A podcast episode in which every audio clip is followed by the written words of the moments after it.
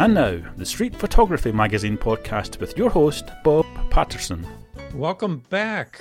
And uh, this is Bob Patterson, publisher of Street Photography Magazine.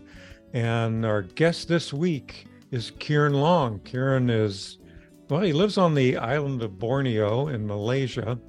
He's from Hong Kong, educated in the UK, and he is a very interesting guy. I um, I've I've actually been following his work for probably a year now. I see him a lot in um, some of the uh, the Leica um, uh, Facebook groups, and also in the Leica's LFI um, galleries.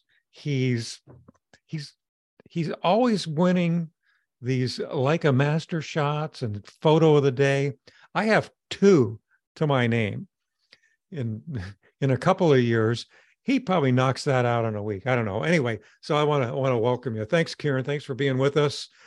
Hello, Bob. Oh, thank you for that very kind uh, in, in, introduction. Uh, very flattered by that. Uh, it's thank you for the invitation here. It's a great honor for me to be on your your podcast and have a chance to speak to all your viewers, readers, subscribers. A great honor for me. yeah, well, you're welcome. Like I said, I've been following you for a while. I've I really enjoy your work and always stop to take a close look when I, when I see something pop up. And uh, you know, I visit your LFI gallery directly. I've got it. Uh, I have a bookmarked. Um, you, oh, you do a lot. you. you know what? And this this is not you know this is not a Leica show, although we'll talk about it because uh, Kieran happens to be a Leica ambassador as well. I didn't even know that until we got ready to record today, but um, he does does some very interesting work and and very he's like I said very talented, very creative. I guess we might as well just get started. And I'm going to ask you, why don't you give tell us about your background in photography, how you got into it, and um, how you started doing street photography. And I, I told you earlier how you do a lot of documentary work, and for you, it's just your neighborhood, so yeah, close to your um, home. okay, it's um, uh, it's been a, a, a roundabout journey. Uh, my initial interest uh, since I was a young child was actually in history. Uh, I studied history. I loved history. Um, when it was time to choose a degree at university, I went to uh, study history. And part of that studying of history was studying the history of art. And when you are studying the history of art, you get to look at those really beautiful illustrated coffee table books. And then from there, I started an appreciation of the photography in those uh, coffee table books. And uh, I've been lucky that uh, when I was younger, uh, I was able to travel to places like Italy, and I have that interest in the, the architecture, you know, the Renaissance and Baroque sculpture. So my photography started as it does for most people, it's just taking holiday snaps. But my holiday snaps tended to be of uh, classical marble statues, uh, and then it became it in black and white. So that's great when you're in on holiday in Italy. But when you come back to your hometown, at that time I was living in Hong Kong. Uh, my hometown's uh, actually here in the Malaysian part of Borneo. Explain about that a little bit later. We don't have so much Renaissance architecture here or, or, or sculptures. Um, uh, so I was talking to my brother, who's also a keen sort of uh, hobbyist in photography, and my cousin, and we thought, well, I'm in a small city in Malaysia. What, what can I shoot? We don't have that sculpture, but we have people. We have a lot of people. Any city, any town has people. So my photography became about taking figurative uh, shots, uh, and it became it developed into portraiture on the streets, and then you have side projects where you do human interest, more documentary style photography. So th- it was a roundabout journey to get to uh, where I am right now with my photography, focusing more on, on, on human interest. And and um, well, and I, I, think I'm also fortunate that I, I, told people that I'm in Borneo, mm-hmm. um, the third largest island in the world. And when you say Borneo, I think it conjures up images of being something like the Amazon. Mm-hmm. And it is in certain parts of it, but I'm in a city and we have, you know, we have all the fast food chains, all the major brands and the shopping malls. But I'm fortunate that maybe a, a half an hour's drive from my house, we have a population of the wild orangutans. So wow. I had that opportunity. Yeah, wow, exactly. Uh, so I have that opportunity to do that kind of wildlife photography if I want to.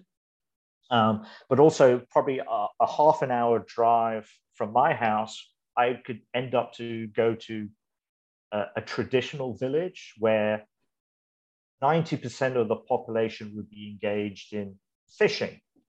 Uh, so if you look at my work, a lot of it is mm-hmm. um, spending time with the fishing communities, going out in the boats with the fishermen, going out to sea uh, to catch photos of them you know, casting their nets out, hauling in their catch, and, and, and just try to re- record that life uh, of, of, that unique lifestyle of what I feel is a unique place. Uh, and that lifestyle is changing. This is where my photography and my interest in history meet. Mm. Uh, one day, the ultimate ambition is they, they form part of a historical record of what my hometown or the surrounding area of where I live look like uh, today. So maybe 30, 50 years from now, people may. Uh, I, I paused the recording for a couple of minutes. Uh, Kieran's having a little little internet problem and uh, the, his audio is breaking up a bit. So I paused it, and it looks like things are are better. So we're gonna pick up where where he left off. And uh, oh, by the way, I'm, I'm recording this about eight o'clock at night, and it's on Friday night, and he's it's Saturday morning for him, and his kids are playing video games. Yep. So my apologies. They're probably they're, sucking up all my bandwidth. They're taking so, the bandwidth. But, uh, that, that happens a lot. Anyway, so you were talking about um, you know, photographing in your your area, especially among the fishermen and things, which are really your streets for for lack of a better term. I mean, that's where, right. where people live and work, and you're out there photographing them in, in their own environment. And you were talking about its relation to your your study of history. So uh, why don't you pick up where you're left off and and tell us more about that? Yeah. So my photography, my interest in history, this is where they they meet, they they interface, and, and I'm quite conscious uh, that my photos one day could be part of uh, a, a, historical record, and hopefully they're good enough that maybe they would enter into a museum archive or something like that. That that would be my am, uh, ambition. That's also my my motivation. I've been going out to do this style of photography now, I think, for about seven years. And wow. in that time, I can see the changes in the communities, uh, in, in, the fishing villages. I can see some of the modernization coming in. Hmm. You can argue whether that's good or bad, but look, progress is progress. So, in, in some ways, I also feel that it's a little bit of a race against time for my photography before all that tradition disappears. And um, because I go to these communities regularly, and I've been doing it for quite some time, I've made some good friends there. So among the fishermen, some who were my boatmen, my guides, uh, they come to me and say, "Oh, I've got this interesting story. Why don't we try and do this?" So about a few months ago, one of my, my, my good friends said, I know someone who is a boat builder. He hand makes the fishing boats. Would you be interested to photograph that? You bet. Of course, I want to do that. Yeah. So he went on my behalf to talk to these people. Said, "Look, I know my friend Kieran. He's a photographer. Would would you allow him to take photos?" So, because you build these relationships, you play that long game, uh, and, and you make those contacts. and more and more stories, you become more and more embedded or more familiar, really unique opportunities. And so I was very happy to do the photo story and the boat builder. And you get a chance to speak to them. And the, the interesting thing, and it's quite sad in a way, he said, I'm probably the last one in my area. I don't have an apprentice. Hmm. My, my, my children aren't interested in taking over. They want to get a city job. And you have that story that might not be there in 10 or 15 years. So, yeah, of course, you, you, you want to do it. And it's not the most glamorous photo. He works in a simple workshop at the back of his house, but you know, it's a vanishing art. It's a dying skill. And you like to think your photography has an important role in recording it. Uh, you know, that picture will be of historical significance at, at some point. And, and that's my motivation. That reminds me, I don't know if you know know of Meryl Meisler, you American photographer who photographed around New York City in the 1970s, 1980s in the club scene. If you ever heard of Studio 54 back in the, I've heard of that. Yeah. Yeah. So she photographed all these places and she's published several books now. Uh, and and she always says, You're a historian that's really your job is to record history. And, and she also was a school teacher at the time, photographed in in uh, Bushwick, Brooklyn, and uh, wow. pretty pretty rough area at the time. And uh, that's that's always uh, that's always stuck with me. And you're you're certainly doing that as well. That's what I, I'm sort of trying to go for. Uh, when I go back to what I said in the introduction, I was looking at those really beautiful coffee table style books. Yeah. And one of the things I was looking at was the work of Sebastião Salgado. I'm uh-huh. sure most of your your audience would have heard it. And I really loved what he was doing by recording um, the people and the lifestyle that as he grew, grew up in Amazonas. I'm kind of trying to have that idea or that concept here in, in my my part of Borneo.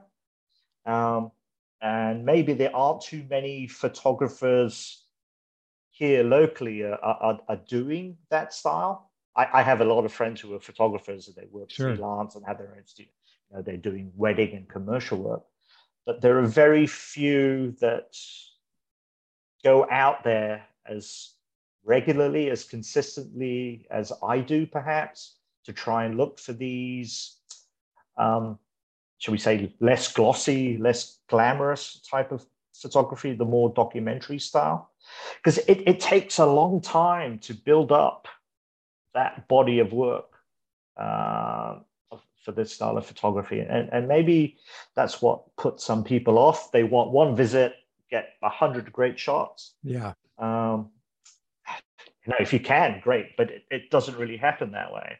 No. So I'm talking about this fishing village. I visited seven, eight times in the past year, which is pretty hard during a COVID lockdown, but you know, mm-hmm. I still mm-hmm. found a way. Um, so it's having that motivation.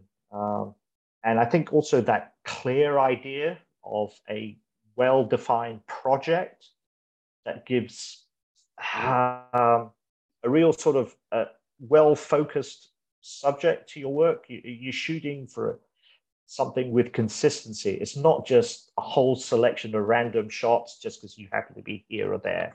It's like, now there's a story in this village. I'm going to go back. I'm going to meet the people and get more and more that I can out of it. Over the years, I've judged many photography contests, and they almost always have single photos and then they have series contests. And one of the ones that stuck out to me the most was one somebody did in Italy in a uh, with a uh, violin maker, and he oh wow. of course you know that's something that's always done by hand, and the photographer did such a wonderful job documenting this person, photographing his hands and and uh, it, and just there was just so much care in what he did in expressing or you know documenting the the craft that this person had to be really good at to make right. make make these instruments. Mm. and that that was probably my favorite series of of anything. And that was my choice. It didn't win but you know so what? Yeah. they don't have my taste but but yeah, it always stuck with me. So and and again i mean that could fade out someday who knows maybe i'll start making violins by well it, it's an interesting thing you uh, you mentioned there uh, uh, taste in photography um, I obviously I'm interested. I I have a passion in, in, in the subjects I choose, and that's what that's what motivates me to go out as often as I can, even in, in you know in bad weather to go out in stormy seas.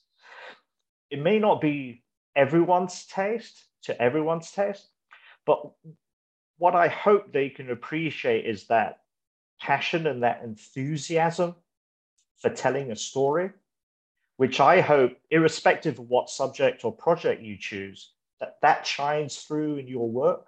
Yes. Yeah. Uh, yeah. And, and, I think it's an important thing. Uh, probably more than great technique. I'm probably not a great technical photographer. I I just enjoy going out and pressing the shutter release. I get an immense satisfaction. And in many ways, you know, when I come back, I load up the memory card and I look at the, the photos on, on the big screen on my PC. I hope I have something good but it, it's I think it's that passion and enthusiasm. Uh, if people look at my work, it's like, well, Kieran's out there every day. How can you get a different view of the same fishing village every time? And that's what I enjoy. It's also the intellectual challenge. If you go to a small place, or if you're like me, you live in a small city, and all your other photography friends are saying, oh, there's nothing to shoot. And I'm thinking, there must be but what is it? And the answer is not immediately apparent. It's not always obvious. So sometimes you really have to rack your brain and think, what, what more can I get out of this small place or this small group of individuals or this small project that I, I can show it differently or, or to do it differently? And I like that intellectual challenge as well. You know, you're photographing other people in a place where you you don't live or you don't work but it's still you know it's probably as much about you as it is about them because it is your passion and it's something that is very interesting to you. Yes. I i i, I take these photos to to honor these people. Uh, if you look at my street photos I, I try and capture their unique personality. Uh, and, and some of my friends always joke, oh, Kieran, you're, you're always taking portraits of old people. Good. yes. It's one of my favorites. and in black and white, their faces, their features, you know, their worn, weathered skin of an old sea dog has so much character. There are so many lines and wrinkles. It's yeah. fantastic. That's funny. I they have so much personality and, and there's so much character that just shines through. You know, you know they may have lived long, hard lives of, of physical labor. I photos of fishermen with their fingers are deformed from. Yeah, it shows a life well lived. It shows personality. It, it shows character in a way maybe a more glossy, more a different style of photography doesn't have but but I, I I find these people interesting, and and every time I, I've gone to these communities, I've always been well received. They've been very friendly. Um, some of these subjects is, oh, thank you for the photo. Uh, it, it, it's an honor that you took the photo. I said, no, no, the, the honor is mine that I can capture your unique lifestyle. And they've invited me into their house and cooked me a meal. Oh, wow. Uh, and there's times I've, I've come back with, it's, oh, thank you for taking our photo. Here's two kilos of freshly caught scallops we, we netted this morning. Please, please take them. no, no, I, I should be giving you a gift. You've given me the honor to say, no, no, no, no, no. Please, please take this freshly caught seafood. Do you bring them prints? I, I don't. Um, I, I, I, have wanted to, but in this day and age, they say, oh, um, here's my mobile phone number. Mm-hmm. Uh, can you send me the shots on WhatsApp? Oh, so okay. I, I, do. Yeah. because they're like, oh, you have Signal out here? I said, yeah, of course we do. So I, I, I send them the digital copies. Um, I, I always offer to send them the digital copy. Some people say, nah, nah, it's okay, I don't need it. Um, the younger people said, yeah, yeah, yeah, I, I want it. I want to put it on my Facebook. I want to put it on my IG.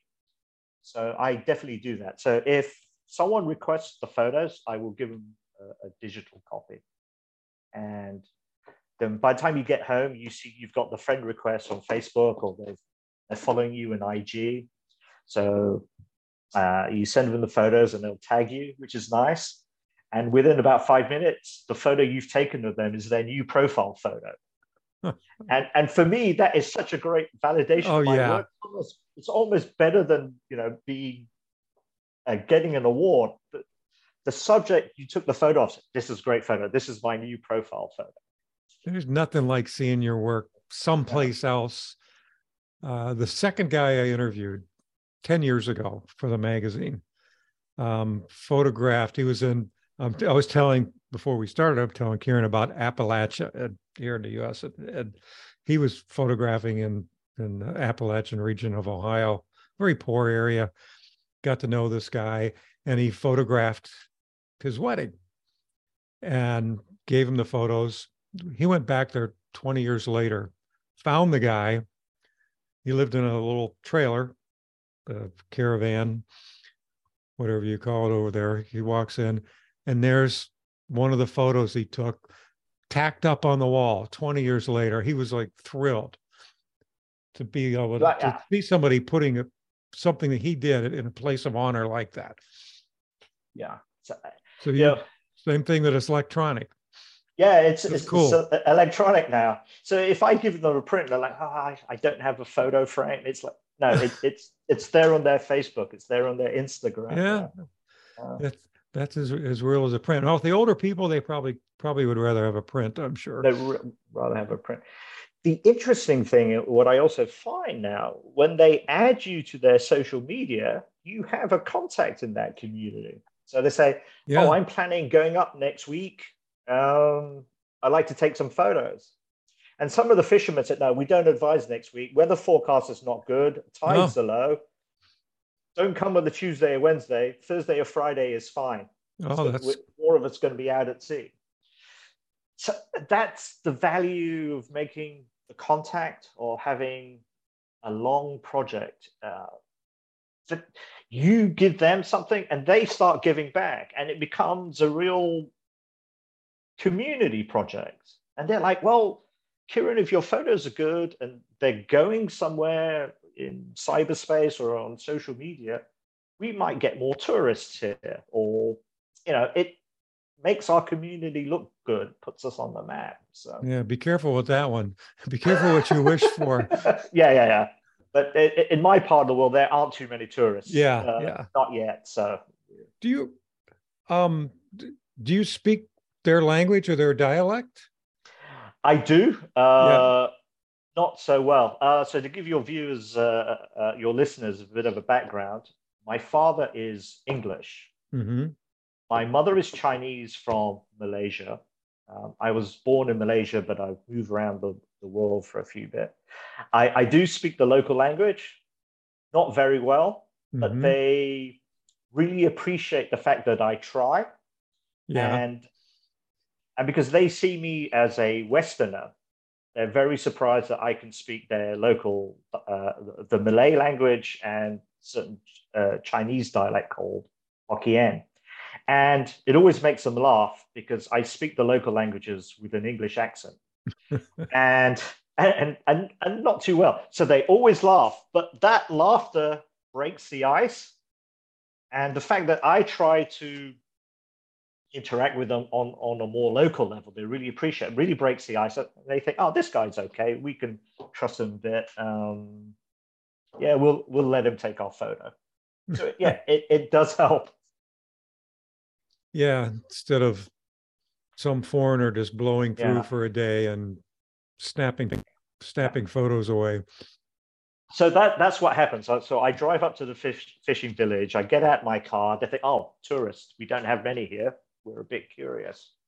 Um, so I have a lot of the the older people in in the uh, in the village. They come up to me. Um, they said, "Oh, I'd like to practice my English with you." Yeah, I think that's not unusual that people would ask you to, you know, help them with their English. Uh, did you help them?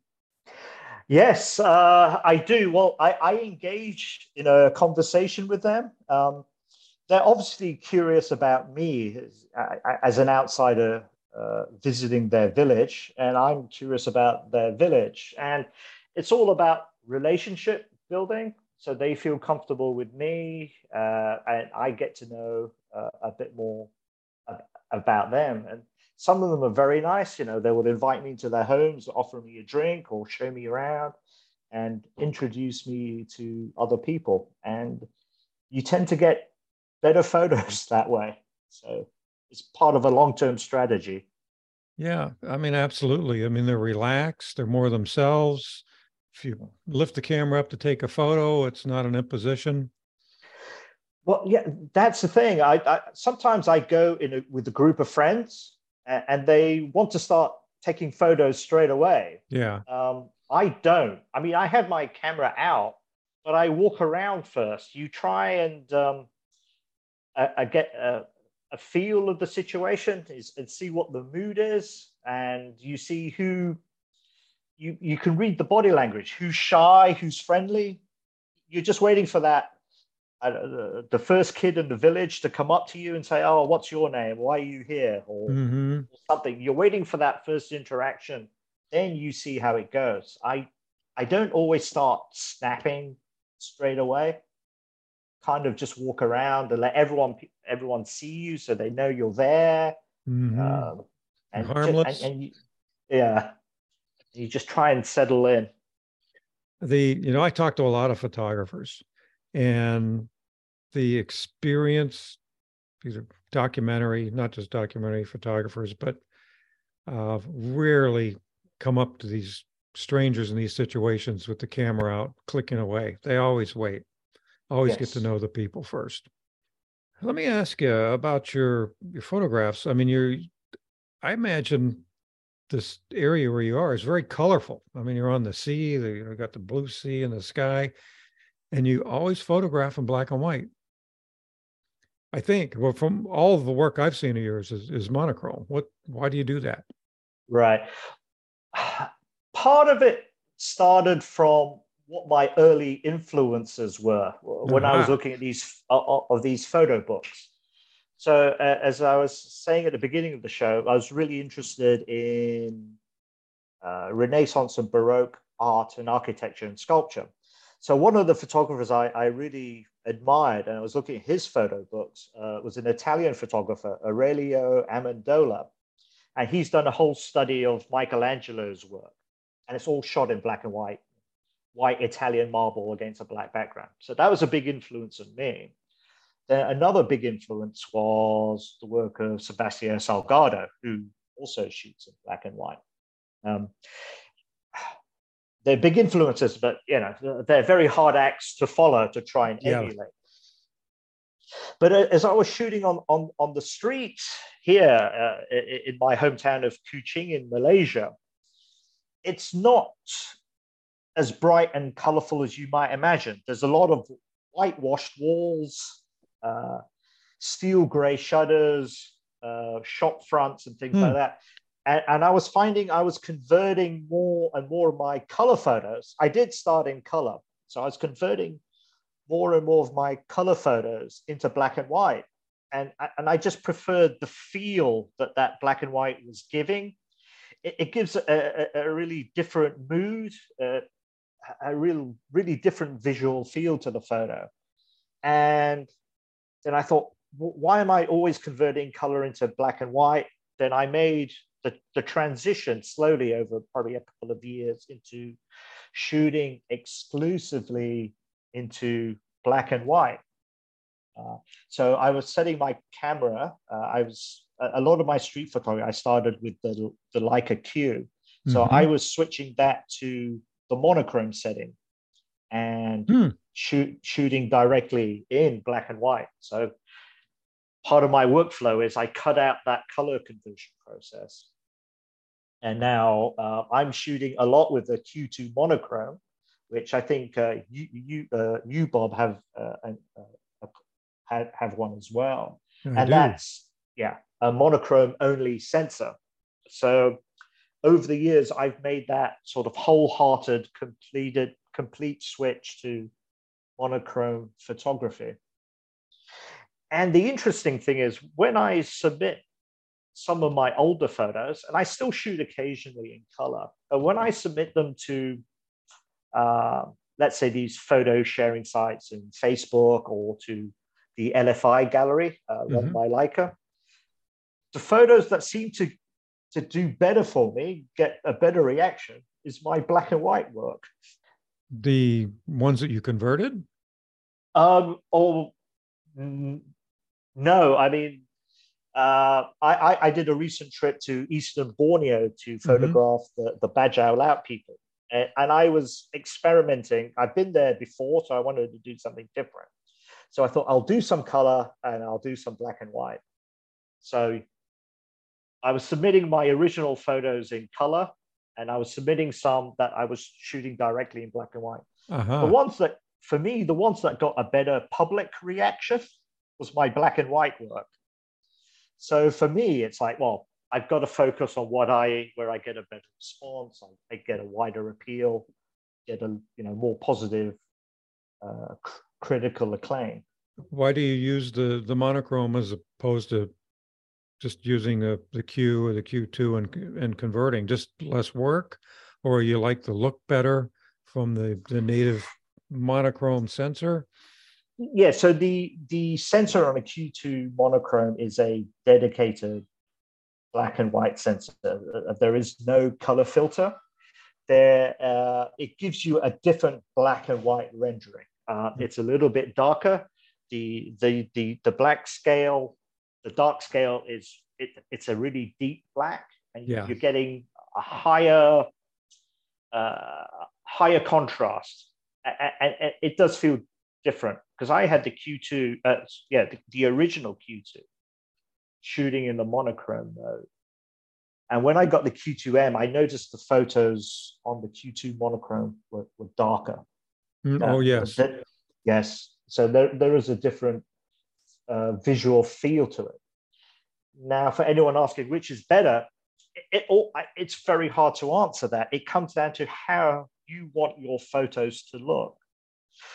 Because you, as the photographer, you're the artist. You have to make that creative decision, right?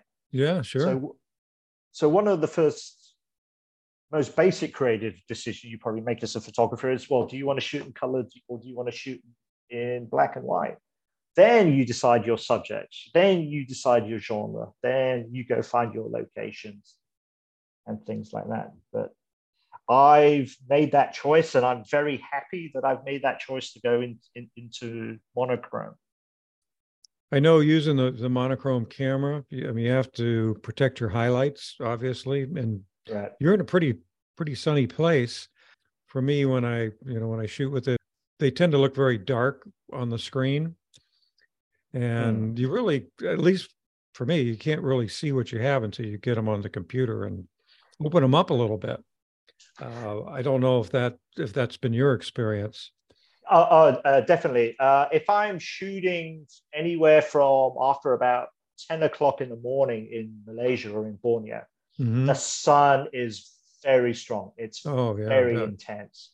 Uh, i mean there's times that i've been out in the street shooting for about an hour and a half I get sunburn. Yeah. It, it, it's quite strong. Um, but and I think that's why black and white works if you like that high contrast style. So if you were shooting towards the middle of the day in, in color, the colors look really washed out. Yeah. And where I am in the lighting conditions that I have, I find black and white is more forgiving. And I think it also works in in bad weather. Like if I'm with the fisherman out at sea in a storm, I'm like, oh yes, I can see the, the, the dramatic white and black clouds coming in. I'm like, yes, this is perfect for black and white. I've been there with friends who are in color. Said, nah, no blue sky. It doesn't work for me. you don't have to I, worry about that. Yeah, no, I, I don't worry about a, a, a blue sky. It's yeah. Uh, my my focus is always really on the people. So I, I, I find black and white more more forgiving and more versatile for where I am and for the, the conditions and the location I, I work work in. Yeah, I personally I love monochrome for people's faces and like like right. you were talking about earlier, older people. Mm-hmm. Um, I think it really I guess sort of accentuate I hate to say this the wrinkles or the weathered faces.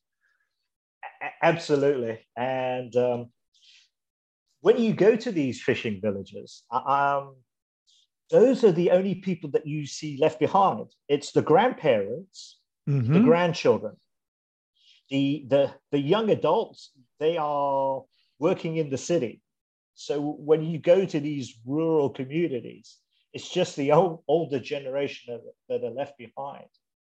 And, um, and in some ways, uh, they're left behind figuratively and literally. And when you ask them, oh, can I take your portrait? They're really bemused. They said, no, no, no, I'm old. I'm, you know, I'm not yes. handsome. I'm not beautiful anymore. Yes. No, but you don't realize how photogenic you are. Uh, you know? Yes. I, I, would drive 200 miles to that village just to find that one old person because they are so photogenic. They have that unique character uh, the lines on uh, on their face are like lines of text in their biography. Oh, I love that. And, and, yeah, and, and, that's what tells the story. And you know, with all the new technology you have with with cameras, you know, the face detection mode. Yeah, it's really something for that technology to just to grip onto when it's focusing on the face and really hold on to. And if you ever do make a print or you look at it on the big screen, it's just it's that texture uh, in that portrait that really draws you in. Yeah, I agree. It's funny. Just last week, I was was out for a walk, and down the street from me is our local senior center, and I have I stopped in there to use a restroom. First, I ran into a gentleman I know who's older than me, and we were talking and i just lifted up my camera and shot up took one one photo of him he gave me this i think it was a surprise and he just had this real genuine natural kind of uh, snarky look right and when I, uh, and then a little later there was a another older gentleman playing the piano and he allowed me to take his photo and uh, i really liked one of the couple of the ones i got and I sent them to him. And I, I said I'd make prints for him if he wanted them. And he, he goes, oh, I don't want this this one because I look I look like an old curmudgeon. And I go, Are you kidding? I said, You're like deep in concentration playing the he's a fabulous jazz pianist, by the way. Right. Really, really talented. And uh and then the, the other guy, I, I sent him the photo and he goes, I just, I look so old. And I go, wow, this is one of the, the most favorite portraits I've taken in months. I look so old. Well, you are old. I, I, I, did a black and white portrait of my father on the occasion of his 80th birthday. He uh-huh. requested, uh-huh. said, I, am 80. I want a special portrait. Mm-hmm. You're a Leica ambassador. Can you take the photo with your Leica? And I shot it in black and white. And then I, I showed him the photo. He's like, yeah, but I, uh, does black and white make me look older? I said, Yeah, dad, you know? Yeah. You're 80. You're, yeah. Come on now.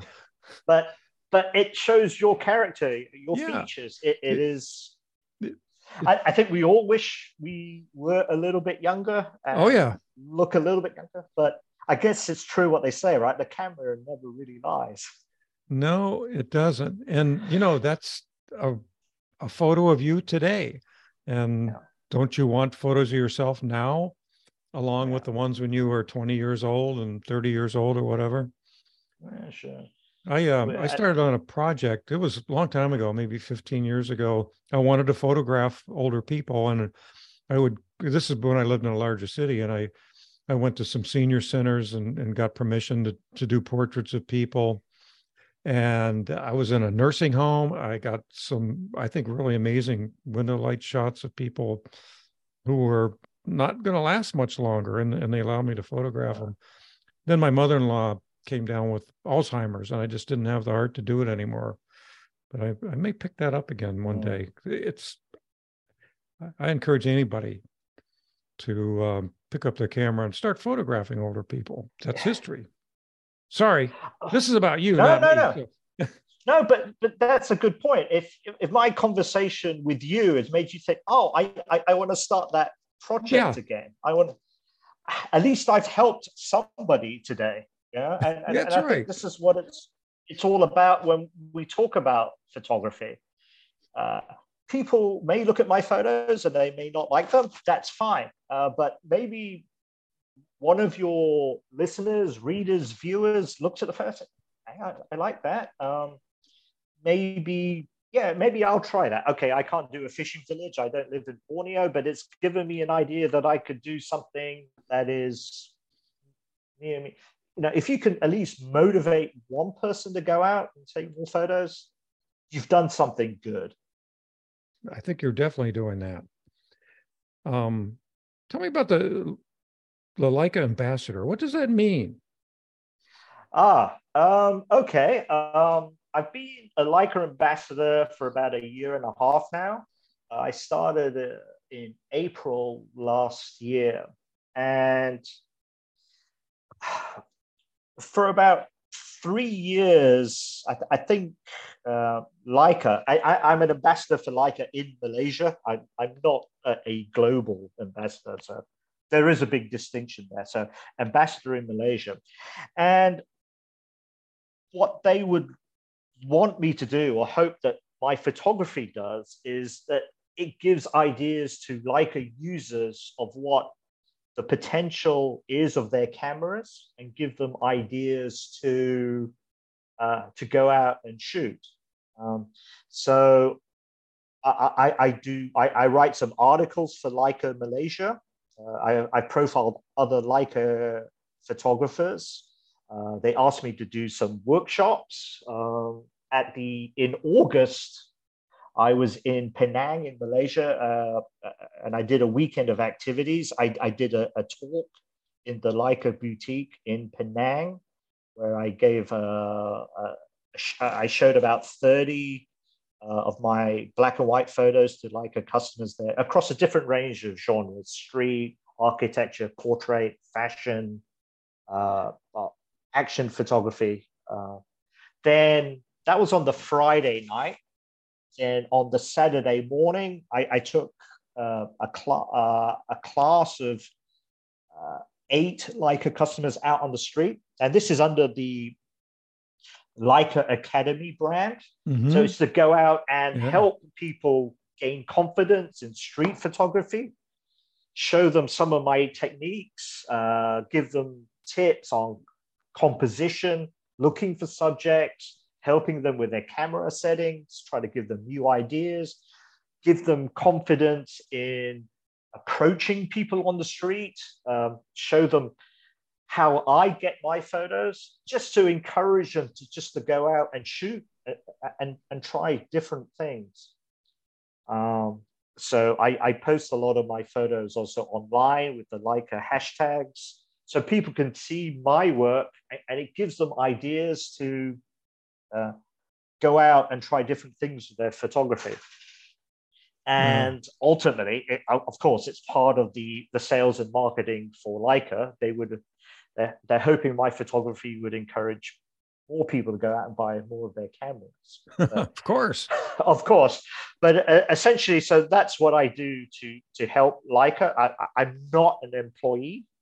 Um, I'm I'm I'm not even really a freelance photographer. I'm I'm a hobbyist. But even as a hobby, you still want to achieve the highest level you can uh, with your with your photography and get the best shots you can. And uh, uh, it, I, I was very surprised when I got the call from Leica about two years ago. I thought, okay, maybe they were calling to try and say, oh, you know, we got a new camera model out, come and check it out. And they said, um, we'd like you to uh, appoint you as an ambassador. I, I, you know, I nearly fell out of my chair. Yeah, just out of the blue, huh? Yeah, really, really out of the blue. I had no um, pre-warning or any hint or any indication. They said, "Oh, we'd like to appoint you uh, Leica ambassador." Um, and what they do is appoint a, an ambassador last year for the Q2 monochrome. And they said, we really like you to help uh, promote black and white photography amongst our customers. So I've been very busy with that for the last uh, year and a half. It was a one year arrangement, and uh, they extended it uh, in May this year for another year. So I'm delighted that they think my photography is of a suitable level that they want to continue that relationship with me and me with them. That's uh, quite an honor. Look at who some of the Leica ambassadors are and and their work, and uh, that that's a real honor, boy. I, am absolutely delighted, uh, and I haven't really been doing photography that long. Um, and I also have to make that distinction. I'm, I'm, an ambassador for Malaysia. There are yeah, like a global ambassador, famous photographers like you know, Steve McCurry. I I'm not at that level, but you know, you, you you've got to dream and you've got to try, right, to get to a higher level, uh, whatever that is for you and for your photography. That's uh, yeah, very cool. Yeah, and congratulations to you for. Oh, thank you, for, thank for doing you. that. Um, I've got one more question here sure. before we wrap up. Uh, well, actually, I've got two, but I want to ask this one more of a technical question. Okay, the the the Q2 and the Q2 Q2M has a 28 millimeter lens, right? And so you do all this work with with a wide lens. Of course, you can use the uh, digital zoom that's built into it. I mean, do you find that restrictive at all, or is it more does it, um, it feel more freeing? When I first got it, it, it was it felt very wide. Uh, I was uh-huh. shooting, you know, with different sets of lenses and you know with with other brands before I switched. So you could zoom in a bit. It, it, did take me some time to get used to it, but I've been shooting with the with the Q series for more than four years now, and I've gotten used to it and I find it liberating because you've got the one camera with the one lens. That's all I go out with. Right. Yeah. So yeah. I'm not thinking, oh, should I switch lens? Uh, yes. I and when you're thinking that, sometimes you miss that opportunity. Yeah. Yeah. Um, and because it is a wide, uh, a wide lens, you know, 28 mm. So if I want to take a portrait, it's made me a more proactive photographer. And by that, I mean, it stopped me being lazy. It's not enough for me to stand on the other side of the street yeah. to take a photo. I've had to put in that extra bit of work and I've had to overcome some of my shyness in approaching people. That's, but by, yep. by taking that extra step, I think it's taken my photography to an extra level. By getting closer and befriending someone who was a stranger and making that human connection with them in real life, I like to think you can see that connection in the photo, that level of comfort with the photographer in them allowing you to take their photo. And by having a wide angle lens, you have to be more proactive. You stop being a lazy photographer. You have to move your feet, you have to hmm. change your position, you have to go after the shot a little bit more. By doing that, I think you will see better results. I agree with you. And especially the shyness thing. I mean, like you say, you can't stand a few feet back or across the street. You've got to be right there, right in front of them. Yeah. Which means you've got to have their permission, at least, or. Yeah, yeah. Um, and I've had some really interesting conversations with people. And sometimes when I take the photo, I don't just walk away and say thank you. you know, sometimes I hang around and have a chat with them. Um, uh, last week, I was out in the streets of Kuching and I took a photo of this elderly gentleman. I'm guessing he was about 75. I asked if I could take his portrait. He said yes. I took some shots I was very happy with. And then he started asking me questions. And I, I sort of sat down and, and chatted with him about yeah nice. for about 20 minutes. You know, he was an ex-soldier. He told me all about his tours of duty uh, in the Malaysian army, how he, he had some training with the British army, you know, his jungle training experience. And it, puts your photography in, into context. There's a nice backstory if you're ever fortunate to do a workshop. It's not like, oh, yeah. here's a portrait of an old man. It's no, here's a portrait of an old uh, of an elderly gentleman who was an ex-soldier who was on active duty during the communist insurgency, saw active duty against Indonesia in the jungles of Borneo. That makes your story more interesting. Yes. And also, it goes back to my point. I live in a small city. I may bump into that gentleman again somewhere in the streets in the month's time. I think, hey, I, I remember you. You remember me. Could I please have another portrait? yeah. Yeah, it's different when you're in a small town. I'm in one too yeah. after living in a big city. And uh, yeah. you are going to see those people again. Yeah, yeah. And, and the interesting thing is because I, I walk the same streets most weekends, and I say, oh, you know, out of respect to an uh, um, an elderly person, we would call them hello uncle, hello auntie. Oh, really? So okay. I said, oh, uh, hello uncle, can I take your photo? I said, you just took my photo last month. Why do you want another one? Yeah, I like so, your okay. hat. Yeah. yeah, yeah. So okay, I, I leave it for a few more weeks, and I'll ask him again. Yeah, yeah. Maybe you'll forget. But the interesting thing, there there is one shopkeeper. I walk past them most of the times when I do my photo walks. There was a gap of two years before he let me take his first portrait, and I could take a second portrait. So, you know, you talk about playing the long game, you know, a, yeah. a patient waiting game to get that shot. And I was fortunate in both occasions, you know, two years apart, that they both both made it into the LFI gallery. So sometimes it does pay to be patient if you really want that shot, and you know, to be nice and civil and polite and friendly to it, everyone you interact with. Well, I live in a country that's not particularly patient and people don't want to get old or be old. You know, right. we've got a big youth culture over here, as you, you're probably aware. I mean, I, am just curious about with you know with street photography in the U.S. You know, if you approached a stranger, how how would they feel? I mean, here most people would probably say yes. That's a good question. You know, a lot of it depends on where you are. Um, you know, some parts of the country are much more I hate to use the term conservative because that's got so many political connotations now, but mm. um, you know, they're more reticent. I think okay. In the in the bigger cities like New York, I think you're better off shooting people candid because no, from a they're, distance, they're in a hurry. Yeah, yeah, well, yeah, yeah. not from a distance, but uh, you know where I where I live, I live in in the South or almost the South. People are a little more casual, a little more mm-hmm. friendly. Mm.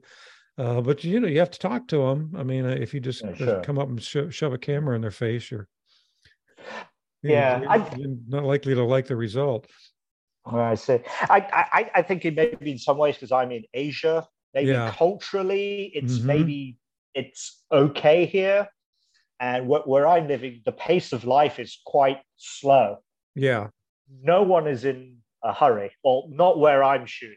Right. So and, and, and I'm, I'm sort of working on the concept that maybe a tourist walking into their village is probably the most interesting or yeah. the, the, the one different thing that's going to happen in their day and maybe having their photo taken is you know breaks up their routine a little bit something to tell their friends yeah yeah yeah so hey this english guy came over here and took my picture yeah. I, why I, would he want to do that? But yeah, why? Why? Yeah. Why would he want to come all the way over here just to take one photo? Yeah. Yeah, but yeah. that's what I enjoy doing. Well, you're fortunate to be able to do that in such an interesting place. Before we go, why don't you tell us where people can uh, can see your work, find out more about you? Okay. Uh, I think the easiest place for everyone to connect with me would be on my Instagram page. Uh, mm-hmm. My Instagram name is Kieran Long seventy two. Uh, so once you click on that page and you see all black and white photos, you will know you have the right page. Um, I'm also there on Facebook, but I think Instagram's just easier for everyone. Um, for the for the Leica users out there in your audience, you can see my photos in the LFI gallery. You can log on to that website, and I'm there in the LFI gallery under my real name, uh, Kieran Long. Uh, there's probably a selection of over 2,000 of my photos there. A large collection is of my black and white photography shot in Borneo. So those would be the best places to connect. So, do you get so many master shots or photo of the day because you're affiliated with the company, or you're just? I'd like to. Of course, you have a lot of photos in there too. I, I have a lot of photos. Um, actually, since I've been an ambassador, my success rate has slowed down a bit. yeah, they don't want to play um, favorites, I guess. Yeah, um, and there's a lot of good photographers um, submitting there, and yes, there are. Oh man, they are. Uh, so when I submit a photo, which I think is good, and it doesn't get selected, I, I, I fall into a really bad mood. I think, ah, why didn't why didn't they pick it? It was a good shot. But then you look at what they do select, you think, yeah, now I understand why they didn't pick my photo. Somebody's just come up with a better shot. It's um, it's a tough crowd, I, I gotta say. Yeah, and, and and that's why I do it. Um, uh, you know, before we started recording, I was we were chatting about this. You know, if, if I put my photo on social media and my friends see it, I think they probably feel obligated and click like out of politeness. But by putting my photos into somewhere where there is peer review or it's being uh, assessed by a professional photo editor gives you an idea of where your photography really stacks up you know yeah. at what's at what standard you are and if you're not getting a master shot i ask myself why I, I, I try and go out and, and do better or come up with a, a more original idea or, or you know you, you change your game you mix it up a bit. Always good to try something new. Yeah yeah. All right. Well kieran well thank you very much. Uh, appreciate your time and uh, you know dealing with our our little technical issues. So Thanks for that. And thanks to your kids for stopping their video game for a little while. Yeah. So my my apologies to your audience for the the technical difficulties. I I I, I there's there's a an asterisk there so you have to bear in mind I am living in Borneo and the technology is up and down a little bit. But but thank you so much, Bob, for uh, for this opportunity. Always yeah. happy to talk about photography. Uh, I think, as you can tell by the way I'm talking, it's you know something I'm genuinely enthusiastic about, as I'm sure everyone in your audience is, and yourself. So, thank you so much. Thank you for bearing with me through all the technological hurdles of for me out here. But I'm so happy to do it, and thank you for the opportunity.